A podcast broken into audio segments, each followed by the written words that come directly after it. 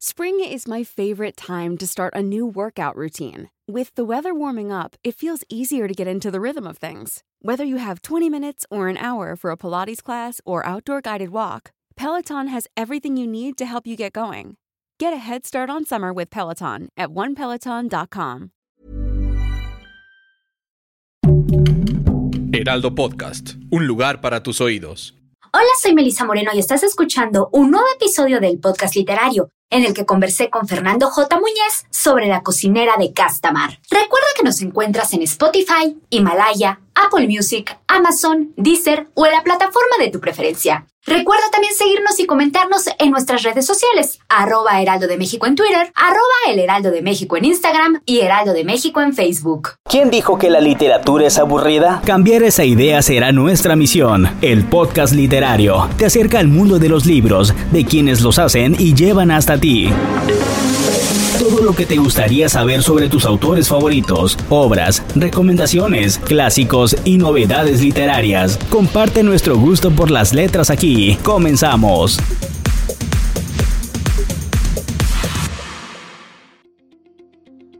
Bienvenidos a El Podcast Literario.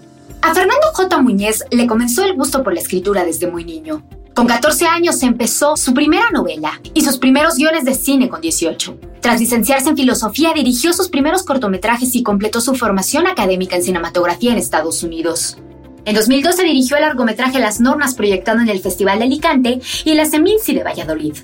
Empezó su carrera literaria en 2002 en el mundo de la literatura infantil y juvenil, donde tiene una amplia trayectoria. En 2019 publicó su primera novela para adultos, La cocinera de Castamar, sobre la que conversamos en esta ocasión. Y bienvenidos a este episodio del podcast literario y hoy tenemos un invitadazo de honor. Hoy tenemos a Fernando J. Muñez para hablar de este fenómeno literario que ha sido la cocinera de Castemar. Y bueno, Fernando, quiero entrar directamente a platicar contigo porque hay muchísimos temas. Dime, este es un libro que publicaste por allá del 2019 ¿A qué te ha sabido este éxito? Dime, ¿a qué te ha sabido este éxito? bueno, eh, ha, sabido a, no sé, a, gastronomía. ha sabido a gastronomía, ha sabido eh, eh, a muchas intrigas cortesanas, pues como Chordeclos, ¿no? O sea, como las amistades peligrosas, ¿no? Tiene mucho de esto, también ha sabido mucho de esto. yo creo que Castamar, y sobre todo ha sabido bien, que eso también eso es importante. Eh, bueno, el éxito al final uno eh, te diría que eh, no sabe dónde está. O sea, yo uno escribe lo que, por lo menos en mi caso, yo escribo aquello que me interesaría leer a mí, a lo mejor. pero tampoco estoy pensando demasiado, porque creo que pensar demasiado en los gustos literarios de miles de personas, pues intentar conjugar eso es como imposible, ¿no? Entonces al final es mejor que, mm, en mi caso, yo por lo menos pienso que es mejor escribir lo que a uno le nazca, le pida el cuerpo o aquello que le gustaría leer en un momento determinado. Y bueno, eh, a eso me he sabido, ¿no? Me ha sabido a una buena paella valenciana. Eh, bueno, oh. o, a unos buenos tacos mexicanos. Unos taquitos de pastor. por cierto, mi cuñada, mi cuñada es de vuestra tierra, así que algo de vuestra gastronomía he probado. Ah, lo conoces. Perfecto. A ver, esta es una novela que tiene de todo. A ver, tiene intriga, romance, política, obviamente de cortesanos, tiene erotismo, tiene un chorro de prejuicios de la época. Pero a ver, dime, dime. Y no, tan, y no tan de la época, ¿eh? También no la podemos transportar para acá. Pero a ver, para los despistados, porque la verdad es que que no conozca en este momento de qué se trata la cocinera de Castemar, porque para los perdidos también hay una serie que fue muy, bueno, que es muy famosa en España, pero pues que también gracias a la plataforma de Netflix ya tenemos en América Latina. ¿Quién es la cocinera Clara y quién es Diego? A ver, cuéntanos un poquito sin arruinarlo de historia. Eh, no, no, no, no sin, problema, vamos a ello. Eh, mira, eh, Clara Belmonte es una chica, es una muchacha, sería ya casi una mujer del siglo XVIII, principios del siglo XVIII, educada, y cuando digo educada es que pertenece, a, no solo que pertenece a una clase, digamos, adinerada, dentro de lo que era la burguesía española del 18, ¿no? que existía muy poco, bueno, o profesiones libres, pero muy bien asentadas, porque su padre es un doctor de la aristocracia, no es aristócrata, pero está muy cerca de, la aristocracia y se codea con ella, y, eh, y además es una persona que ha sido, eh, a diferencia de las mujeres de su época, su padre se ha preocupado a darle a sus hijas, pues son, tiene, una hermana también, darle una cultura determinada. O sea, e, ella es una apasionada de los libros. Y en concreto, eh, pues bueno, eh, es una apasionada de los libros de cocina, entre otras cosas, ¿no? Porque ella, ella hereda el gusto de su madre por la cocina. Pero claro, es, es un gusto que durante, digamos, esta primera etapa que tiene Diego, que tiene Clara, no puede realmente pues, ir diciéndolo, porque esto de estar en la cocina, eh, lo lógico en su clase es que tener una cocinera o un cocinero que les prepara la comida cada día. Entonces, no se vería bien ni estaría bien visto dentro de su clase que ella estuviera cortando cebollas o pimientos o haciendo sofritos o cosas de este. Entonces, bueno, eh, en ese sentido, Clara eh, tiene esta formación y en un momento determinado cae en la desgracia su familia eh, hay pequeñas diferencias en esto respecto de la serie. Digo porque eh, el padre de Clara, por poner un ejemplo, en la serie está vivo, pero en, la, novela no. está muerto. Y Exacto. Está, está muerto. Entonces, ¿qué es lo que ocurre? Que eh, la muerte de su padre le provoca una enfermedad, no solo la caída de las desgracias, sino la agorafobia. Es decir, y es esta enfermedad, el hecho de no poder estar en los espacios abiertos, el hecho de tener aversión a los espacios abiertos, lo que le hace al final, al caer en desgracia, tener que ganarse la vida con la cocina. Claro, la cocina se convierte como en un universo muy pequeño, en realidad, cuatro paredes donde Clara tiene que estar cocinando, pero a la vez es un universo muy rico, ¿no? Porque es un universo que está lleno de detalles, de olores, de sabores, de texturas, de colores de las diferentes especias. Y, y en este sentido, Clara arranca la novela entrando en Castamar como una oficial de cocina, que era un cargo intermedio en la cocina de, la época, eh, en las dependencias de Boca del Duque, que es como se llamaba en el siglo XVIII aquí. Y bueno, pues eh, a, partir de ese momento eh, pues se va a desarrollar su historia. Y Diego es un personaje que vive en otra esfera. es, es, un duque, además es un guardia, esto no sale exactamente así en la serie, pero vamos, el capitán de la Guardia de Corps, uno de los tres grandes capitanes que había, él, era, eh, él es uno de ellos. Eso significa, para que nos hagamos una idea, que es eh, como el jefe de seguridad de Felipe V, es decir, del rey que había entonces en España. Y ese jefe de seguridad era de máxima confianza, o sea, se sentaba al lado del rey. Incluso esto llevó a tener en realidad ciertas protestas reales que ocurrieron, porque se sentaban al, lado, ¿no? Entonces, era eh, su mano derecha. Sí, efectivamente, principalmente en todo lo que tiene que ver en la guerra en la que él pasó. Y bueno, eh, eh, pues eh, tiene una gran confianza con el rey. el problema que tiene Diego es que su mujer muere en un accidente de carro. Y, pasan 10 años, en la novela son dos y pico, pero bueno, perdón, en la serie son dos y pico, en la novela pasa 10 años prácticamente aislado porque ha perdido el amor de su vida. O sea, su mujer era lo más importante que tenía en su vida. El hecho de que muera además de estando embarazada, porque está embarazada de su, de, su primer hijo, eh, le sumen una tristeza brutal y no quiere saber nada del mundo de la corte, no quiere saber nada. Se, se aísla completamente. Y, eh, y, es aquí, cuando él está aislado y completamente eh, subsumido en esta tristeza, ya ha pasado 10 años, esa tristeza está como una especie de letanía casi, pero está ahí, es cuando llega Clara al, digamos, al ducado de Castamar.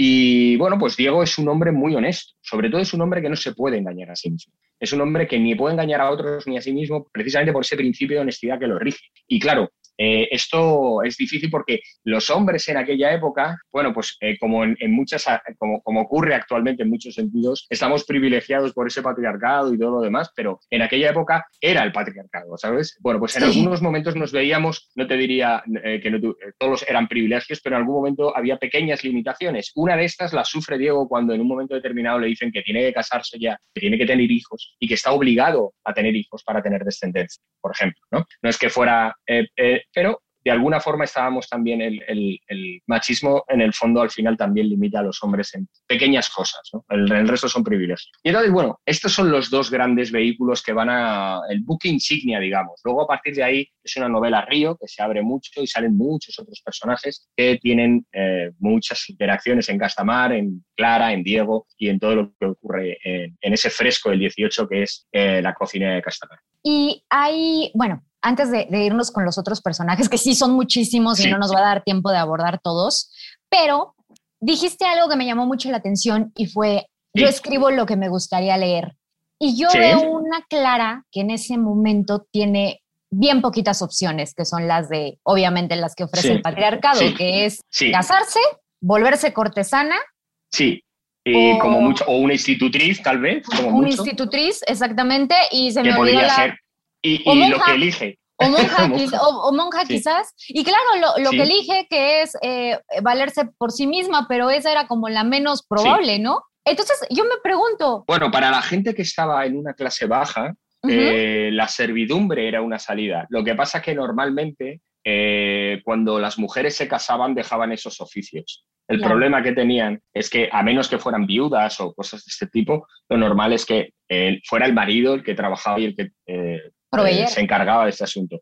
Y hay veces que incluso trabajaban los dos, pero eh, mm, eh, lo normal es que siempre fuera el marido el que traía el principal monumento a casa, ¿sabes? Pero, o sea, a, lo que iba también con esto era decir, o sea, creaste una historia feminista.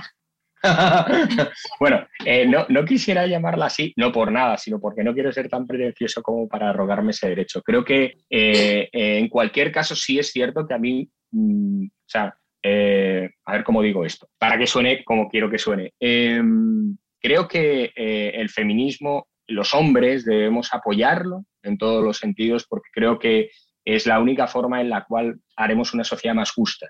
Pero quien tiene que liderar estos cambios son la mujer porque ha sido ellos. es como, como si yo me pongo la bandera de, eh, del racismo, por ejemplo, cuando soy blanco completamente y me pongo delante de la manifestación. Bueno, creo que hay otros que han sufrido esto y yo no lo he sufrido. Entonces tengo que apoyarlo, pero tengo que apoyarlo.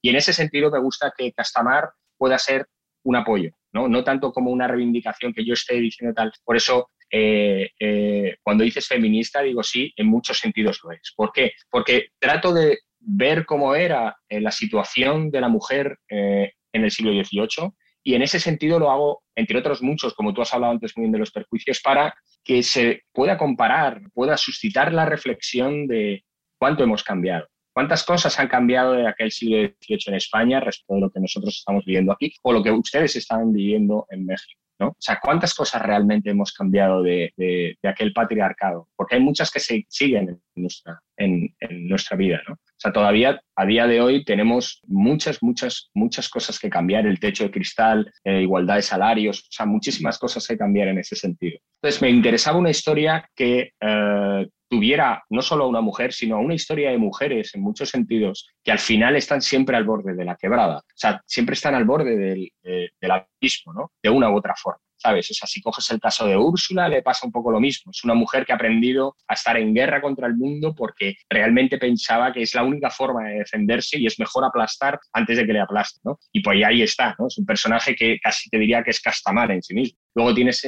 la estrategia que otras adoptan, como por ejemplo Doña Sol, que viene a ser como una especie de milady de los eh, tres mosqueteros, ¿no? Eh, o, eh, pues claro, es, pues hombre, a lo mejor es una estrategia un poco más salvaje porque puede que sea matar al marido y quedarse con su dinero, pero todas eligen una estrategia que al final saben que como no les salga bien, están al borde. Y Clara es esto, si a Clara la despiden y la dan una mala referencia, sabe que nunca más podrá volver a accionar. Y no solo eso, sino que se morirá de hambre, porque no tendrá, tendrá que dedicarse, como tú muy bien decías, a cualquier otra cosa, como que pueda ser una cortesana, una prostituta, una monja. Tendría que buscar una salida o casarse. Y esto es muy difícil porque no había posibilidad de su elección. Claro.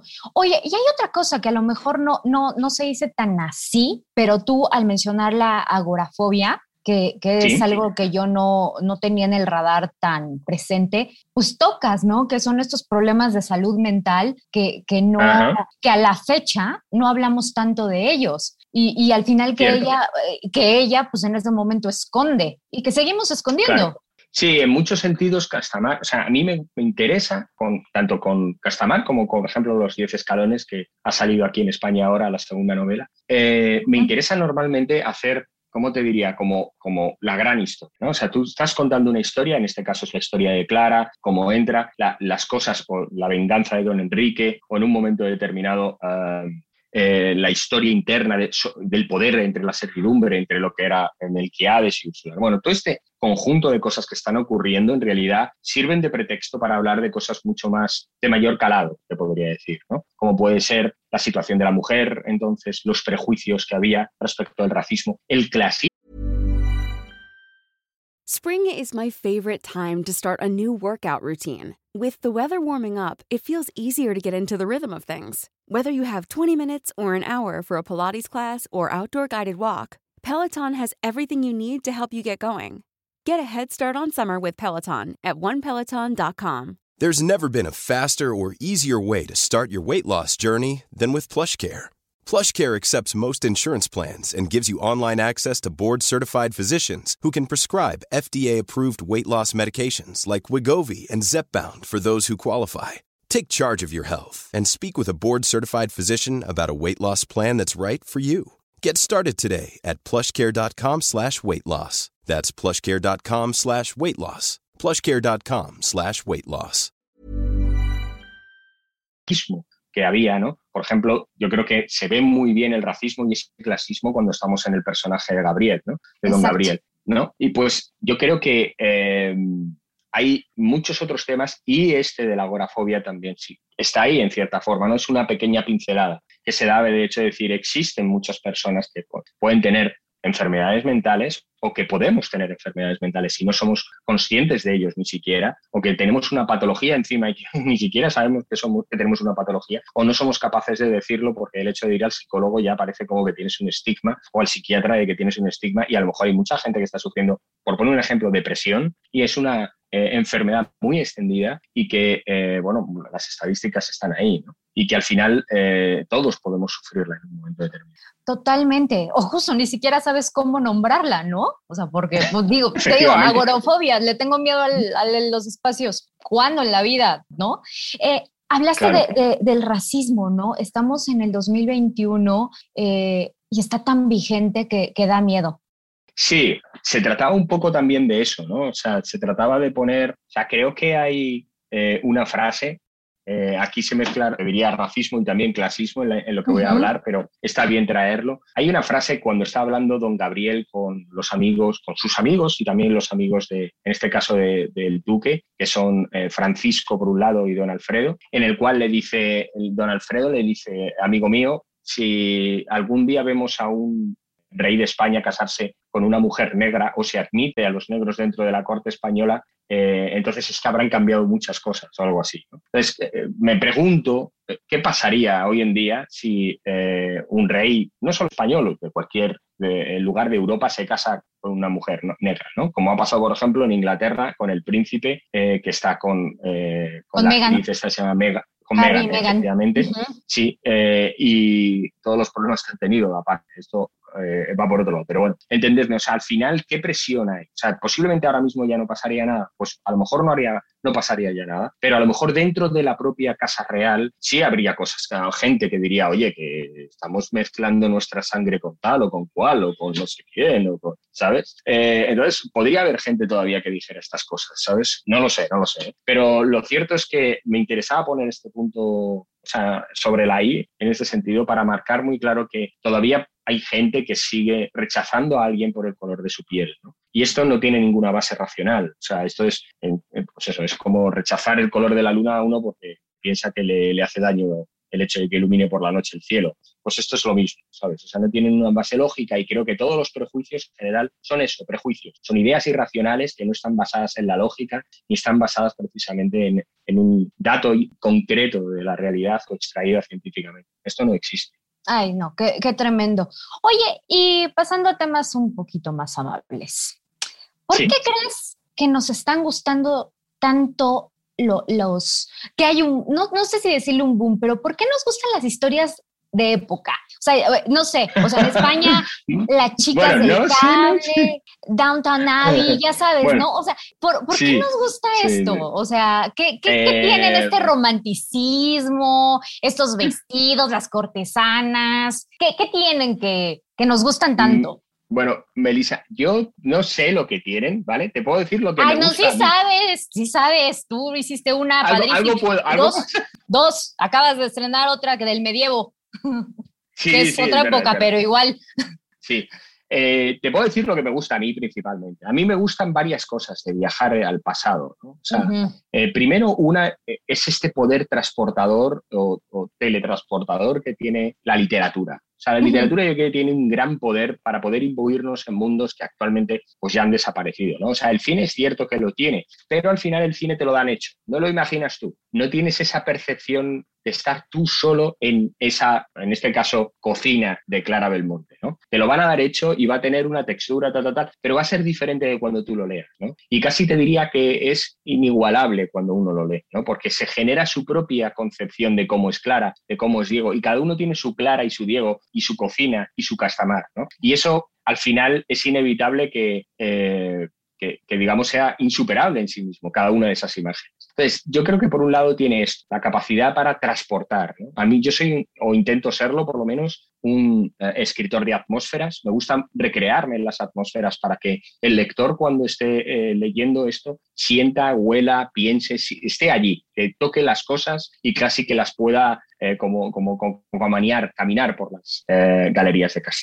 Y, y, estas cosas al final se consiguen a través de ciertos elementos, ¿no? Muy, como muy concretos, que hacen que el lector esté allí. ¿no? O sea, esas cargas de significado que tienen, que tienen los espacios, por ejemplo. Luego, por otro lado, te diría que todas estas eh, historias que tratan de amor, de desamor, de la venganza, tal, creo que al final estamos atados a esos universales de alguna forma. ¿no? O sea, creo que hay una parte muy, vamos a decir, shakespeariana en todo esto, ¿no? O sea, ¿qué no ha tocado Shakespeare antes? Pues es difícil, ¿no? Tocar algo que no haya tocado. Esos universales, el amor en todo su esplendor. Entonces, al final, eh, esos universales forman parte de, la condición humana. El, eh, eh, no solo te hablo del amor, sino el, el, odio, la venganza. Todos los días en nuestra realidad ocurren cosas motivadas por este tipo de pasiones, a veces exacerbadas y, otras veces más tenues. Y todo este tipo de, sentimientos y de pasiones y demás es, forman parte, digamos, de esa amalgama que es el espíritu humano. Y yo creo que por eso nos llaman tanto la atención porque al final nos adherimos a ellas cuando la vemos en una pantalla o nos adherimos a ellas cuando las vemos en un libro y nos hacen vibrar, nos hacen, nos transforman. Y ese es el segundo gran poder de la literatura, yo creo. Si el primero es llevarnos a esos otros mundos, ¿no? Y cuando digo llevarnos a los mundos me refiero, aunque sea un mundo actual, ¿eh? Me da lo mismo que sea Madrid 2021. Nos llevan a esos mundos, a los mundos que se han creado. Aparte de esto, yo creo que es el poder transformador de la literatura, el que nos haga vibrar, el que nos haga evolucionar, el que podamos tomar cosas, aprender cosas y cambiar nuestra forma de ver el mundo. Creo que eso es lo que nos, nos atrae de este tipo de historias, de estas o de cualquiera. No, totalmente. Y si luego le metes esta historia de Clara y el Duque y todas estas intrigas, no, pues ya le decimos, oye, los, los 10 escalones, pues todavía no lo podemos este, tener aquí en México, está, está nuevecito allá en España, ¿no? Pero pues cuéntanos un poquito de qué va, porque yo creo que, que no tardará mucho. Planeta México ya, venga para acá. ¿Quieres que te lo enseñe? A ver, muéstramelo. Este, no, no lo he visto, pero además cuéntame un poquito de qué va para, para antojárnoslo. A ver, bueno, el de Castamar sí lo habéis visto, que no sé si ha salido allí igual. Ah, ha salido ya. O sea, este, este que tienes es en tapa blanda o en tapa dura. Como, ah, en tapa blanda, expresado. Tapa blanda. Ah, vale, estupendo. Es que este yo todavía no lo tengo aquí. O sea, me encanta verlo, ¿sabes? Porque no lo he visto. Pero os voy a enseñar eh, el de los 10 escalones. A mí personalmente me encanta la portada. Bueno, vais a ver que está al revés. Aquí lo que pone son los 10 escalones. Sí, ¿vale? no sé si lo lográis ver. Sí, por supuesto, está hermosa. Qué buena foto. La, dice una abadía remota, un amor prohibido, un crimen que puede cambiarlo todo. Eso es un poco el claim. Además te volviste a aventar un librazo, ¿eh? Otra vez, ¿cuántas sí, sí, pero, pero eh, espera, espera, espera, espera. Eh, hay diferencia, ¿eh? O sea, creo que se nota que hay un poquito de diferencia. Nada, Fernando, nada. bueno, Melissa, espera, te cuento un poco sobre los 10 escalones, ¿vale? Eh, es una historia, a, mí personalmente le tengo mucho cariño porque eh, digamos que aunque aparentemente son historias muy diferentes, ¿vale? O sea, esto está en el drama histórico, en los lo que decíamos antes, las intrigas cortesanas, las aventuras de Salgari, de Sabatini, tiene mucho de esto. Esto tiene mucho del nombre de la rosa. De hecho, te diría casi es ah. un homenaje al nombre de la rosa. Humberto, Porque sí, de Humberto Eco, efectivamente. Y te digo por qué. Porque eh, a mí siempre me impactó mucho el nombre de la rosa y no solo el imaginario de la novela, sino también el de la propia película de Jean-Jacques Sanot, maravillosa, que me parece eh, pues, eh, una grandísima adaptación. Y, yo quería tener esto, ¿no? O sea, partir de este evento, una abadía remota, un lugar aislado. porque al final uno dice abadía, medievo, crimen, y joder, de alguna forma, pues Humberto Eco casi camina ya por casa. Hola Humberto, ¿cómo estás? ¿Sabes lo que te digo? y entonces, ¿qué ocurre? Que esta, esta historia comienza de la siguiente forma. Eh, hay un cardenal de la curia papal, el protagonista, que se llama Alvar León de Lara, que en un momento determinado recibe una nota de su mentor eh, que fue su mentor y tutor en la abadía de Urbión, en Castilla, en los montes de Urbión, eh, que son unos montes que están como hacia el norte de España, ¿vale? Cerca de Logroño. y entonces le dice, ven, que he descubierto algo muy, muy importante y que necesito hablar contigo. Y él no quiere ir, no quiere regresar porque hace 20 años que se fue con el alma rota, partida, tiene muchas heridas porque dejó atrás a la mujer eh, de su vida y tuvo que separarse de ella por una serie de cosas que no voy a contar porque si no destriparé demasiado. No, no, no. Pero digamos que, que, se tuvieron que separar, ¿vale? Eh, y ella termina casada con un hombre que se llama eh, Sancho Osorio, el conde Sancho Osorio. Y él se hace sacerdote. Entonces él no quiere volver, pero aún así, dado que se lo pide su maestro, regresa desde Roma hasta Castilla. Y al llegar allí, eh, bueno, su maestro le recibe por fin, es como un padre para él, eh, y entonces le dice, mañana cuando estés tranquilo voy a contarte lo que he descubierto, se llama los 10 escalones. Y entonces dice, de acuerdo, pero ya dime algo, dime algo. Y entonces dice, bueno, ¿ves esta cruz que tengo aquí? Y le enseña una cruz, que es una cruz de latón muy sencilla. Le dice, en esta cruz están las respuestas pasadas y futuras y mañana te lo explicaré todo. Bueno, efectivamente se van a acostar, no sé qué. Y al día siguiente el abad eh, aparece muerto. Falleció aparentemente de causas naturales.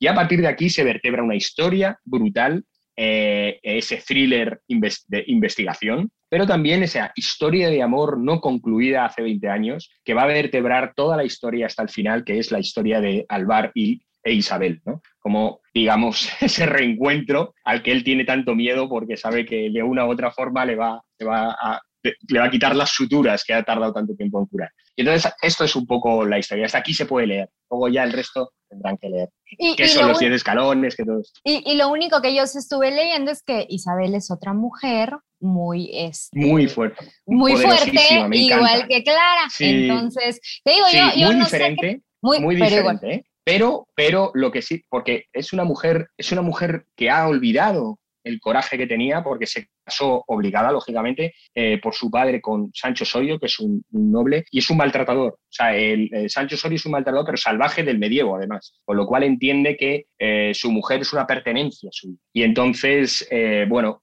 sufre malos tratos durante 20 años. Y entonces ella tiene ese coraje sepultado, pero en algún momento de la novela ella va a recordar quién era. Y ese, está, digamos, está sepultado pero no destruido. Y eso lo va a cambiar todo, porque va a entender que nadie allí le va a ayudar es una mujer que se siente abandonada por todos, incluso por Alvar, por la iglesia, por la sociedad, pero se va a dar cuenta que el principio del cambio empieza por ella en muchos sentidos. Y es a partir de aquí donde se reconstruye ese personaje. Así que sí, es una mujer muy poderosa y muy valiente.